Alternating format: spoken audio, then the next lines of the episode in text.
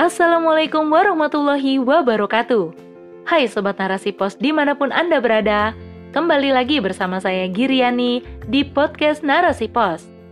Kali ini di rubrik motivasi, narasipos.com, cerdas dalam literasi media, bijak menangkap peristiwa kunci.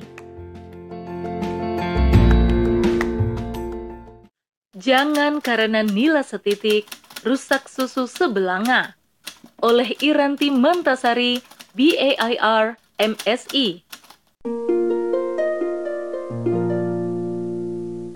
Anakku hobinya buat barang-barang di rumah jadi berantakan. Suamiku kalau pakai handuk sering meninggalkannya di kasur. Anakku kalau diminta melakukan sesuatu secara baik malah jadi sering berontak. Kalimat-kalimat tersebut dan kalimat lain yang serupa tidak jarang keluar dari lisan seorang istri atau seorang ibu. Kalimat yang menggambarkan kekesalan, geram, dan gemas sebagai akibat dari ekspektasi yang mungkin belum bisa terpenuhi. Harapan ketika suaminya melakukan apa yang ada di dalam hatinya. Harapan jika anaknya bisa menjaga kerapihan rumah sebagaimana ia menjaganya. Bahkan harapan-harapan yang jika ditelaah sebetulnya merupakan keinginan yang sederhana menjadi istri dan ibu, berdiam di rumah, dan melakukan rutinitas domestik yang polanya berulang, memang tak jarang menguras tenaga, pikiran, dan perasaan. Setiap hari harus menemui najis anak, tangisan yang terkadang tak dapat dipahami, cucian piring yang menumpuk, mainan yang berantakan, lemari yang amburadul, dan sebagainya. Sangat normal menghadirkan hawa-hawa yang negatif pada diri. Tapi, Begitulah karakter manusia pada umumnya. Suatu kesalahan, keburukan, ketidaksesuaian dengan apa yang ideal, sering kali jauh lebih mudah untuk terindra daripada kebaikan-kebaikan kecil yang boleh jadi jumlahnya lebih banyak. Sebagaimana sebuah titik hitam kecil dalam lingkaran berwarna putih, mata manusia biasanya akan otomatis terfokus pada titik hitam daripada lingkaran putih yang ukurannya lebih besar sebagaimana peribahasa, karena nilai setitik rusak susu sebelanga. Hidup manusia, termasuk di dalamnya para istri dan ibu, khususnya ibu rumah tangga, kerap melupakan keindahan serta kebaikan yang besar hanya karena kekeliruan yang tidak dominan.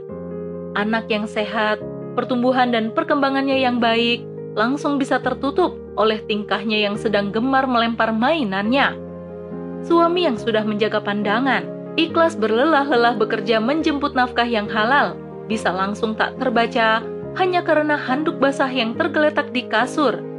Rumah yang aman, melindungi dari derasnya hujan, dekat dari masjid, dilingkupi oleh tetangga yang baik, seakan tak ada artinya karena ukurannya yang mungkin tak seluas yang diharapkan. Wanita, sadarkah kita fokus yang kita atur dalam memandang segala sesuatu amatlah penting. Kita yang memang diciptakan Allah Subhanahu wa Ta'ala lebih dominan dari aspek perasaan. Memang letak ujiannya ada pada aspek itu juga. Rasa lelah, perasaan berjuang sendiri, emosi yang rasanya cepat sekali meletup, semuanya adalah ujian yang nyata hadir dalam keseharian kita. Jika kita mengatur pikiran untuk fokus pada hal-hal yang salah, keliru, tidak ideal, maka dalam sehari itu dapat bisa dipastikan kita akan kurang bersyukur akan kelebihan dan kebaikan-kebaikan kecil yang ada. Tapi, jika kita berikhtiar untuk memfokuskan pandangan pada hal-hal yang baik, sesederhana apa pun itu, efek positif yang akan hadir atas kita dalam sehari pun pasti akan sangat terasa. Bukankah rumus hidup yang tenang, bahagia, dan baik itu sudah diresepkan oleh baginda Nabi Shallallahu Alaihi Wasallam? Rasulullah Shallallahu Alaihi Wasallam pernah bersabda dalam sebuah hadis mulia yang diriwayatkan oleh Muslim, yang artinya, alangkah mengagumkan keadaan orang yang beriman, karena semua keadaannya membawa kebaikan untuk dirinya, dan ini hanya ada pada orang mukmin. Jika dia mendapat kesenangan, dia akan bersyukur, maka itu adalah kebaikan baginya. Dan jika ditimpa kesusahan, dia akan bersabar, maka itu adalah kebaikan baginya. Bahkan, sahabat Abdullah bin Mas'ud radhiyallahu anhu turut menjelaskan bahwa iman itu sejatinya terbagi menjadi dua. Satunya adalah sabar dan satunya lagi adalah syukur. Masya Allah, betapa luar biasa hidup seorang mukmin yang sudah memiliki tuntunan terbaik dari manusia terbaik. Konsep yang sempurna itu seyogianya disambut dengan praktik sehari-hari yang nyata dan tentu saja ikhlas lillahi ta'ala semata. Praktik bersabar jika anak-anak, suami, atau apa pun yang kita miliki belum sesuai dengan harapan dan keinginan kita. Tapi tak pernah lupa untuk senantiasa mensyukuri segala kebaikan, baik besar maupun kecil, yang kita rasakan. Wanita mukmin yang solihah adalah bukan ia yang selalu bisa menjaga kerapihan rumahnya setiap saat, dan juga bukanlah ia yang selalu mengarahkan dan membersamai buah hatinya tercinta, dan ia juga bukanlah yang senantiasa melukiskan senyum di wajah suaminya.